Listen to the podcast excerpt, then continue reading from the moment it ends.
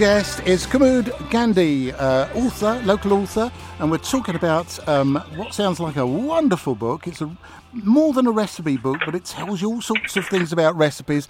And uh, welcome to the program. Lovely to uh, have you on the program. Good morning. Good morning. Right. So, um, first of all, give us a little bit of a background uh, to this book, um, and you know where the inspiration came from for, for putting it together. Yeah. Well, my my family background is that my mother, my mother's side of the family are industrial chemists, and my father's side of the family uh, are spice merchants. Um, and so I've always grown up with this understanding of food to be from a kind of scientific point of view and a medicinal point of view. Uh, and that's always been used in gener- you know, uh, kind of over the generations in my family. Um, and so my grandmother, my aunts, um, have always kind of said, looked at food from a completely different perspective, uh, and not necessarily from a pharmacology point of view, but kind of if I had tummy ache, then uh, you know it would be uh, honey and black pepper that would settle the tummy. Um, so if they had indigestion, then they would perhaps uh, have fennel tea or mint or dill and, and, add different foods to their dishes in order to temper um, the, the, the balance of the nature of the dish. So if it's a meaty dish, then you would generally add dishes like mustard in order to temper uh, the acidity from the meats. Right, and have these recipes been around in your family for a long time? Oh, yes. So for hundreds of years, and there are recipes, and I have scraps of paper going back, um, and some written in, uh, uh, in in Hindi, and then some written in English um, uh, of kind of recipes. And so I've um, brought this together. Um, I, I, run a cookery school which is devoted to, uh, in Rickmansworth, which is devoted to um, learning to cook with herbs and spices, and not just, even though my family background is is, is Indian, um, the ethos of the cookery school is very much to teach about herbs and spices per se. So we talk about rosemary and thyme and mint and fennel and all the things that you're just as likely to find in an English garden or a European garden as as you are uh, talking about cloves and cinnamon um, and nutmeg. Right. And what else is unique about this book? Um, I know you uh, you have a sort of completely different approach to what would normally be a, a recipe book. I mean, it's much more than that, isn't it?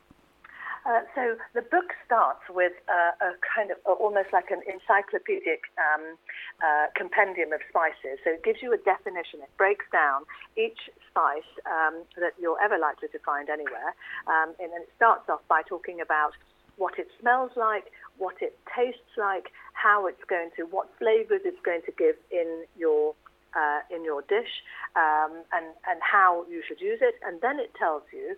So that's the first bit, and then it tells you um, medicinally uh, what it's going to do for you. So in other words, if you're looking, if if you have spices in your cupboard and you're kind of thinking, well, oh, I wonder what would happen if I added this. What flavor would it give? Then you're going to get an idea of, you know, you can look at, you can look up bay leaves, and it's going to tell you that it's a, a pungent uh, a flavor, uh, but it has a floral kind of taste, and it's essential if you're going to be creating stock and gravies and soups and casseroles and how you would use it. So you know exactly how to use it. Um, and then also, then it goes back and tells you that it has uh, uh, antimicrobial properties. It's very good uh, to, to, to, combat uh, disease, uh, you know, kind of bacteria, for example. Uh, it's high in vitamin A, B, and C. So it, it, gives you the reasons to use it. And I think when you know why you're using something, you're much more inclined to do it again, and it becomes part of your cooking repertoire.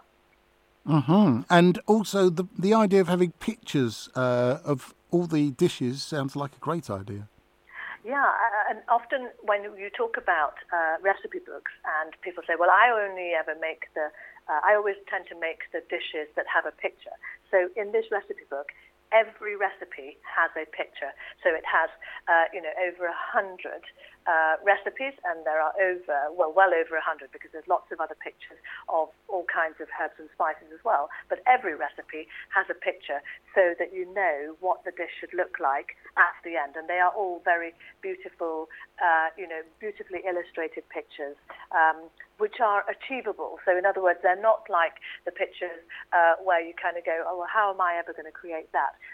You know, it, it, you can see that the dishes that are being used are the dishes that you can very easily uh, purchase uh, or have. You may already have the plates and, and what have you.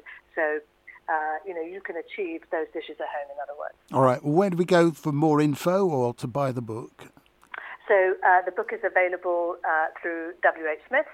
Um, I'm doing a book signing um, at um, in WH Smith's in Watford tomorrow. It's available through Smith's, through um, Amazon, uh, through our own website at uh, the Cooking Academy in Rickmansworth. Um, so it's available through most places. Uh, you know, uh, some bookshops you may have to order it, but uh, it's available. All right. Waterstones as well. Lovely. Thank you very much for joining us on Radio Verulam today, and good luck with that. Thank you. Thank you very much indeed. Cheers.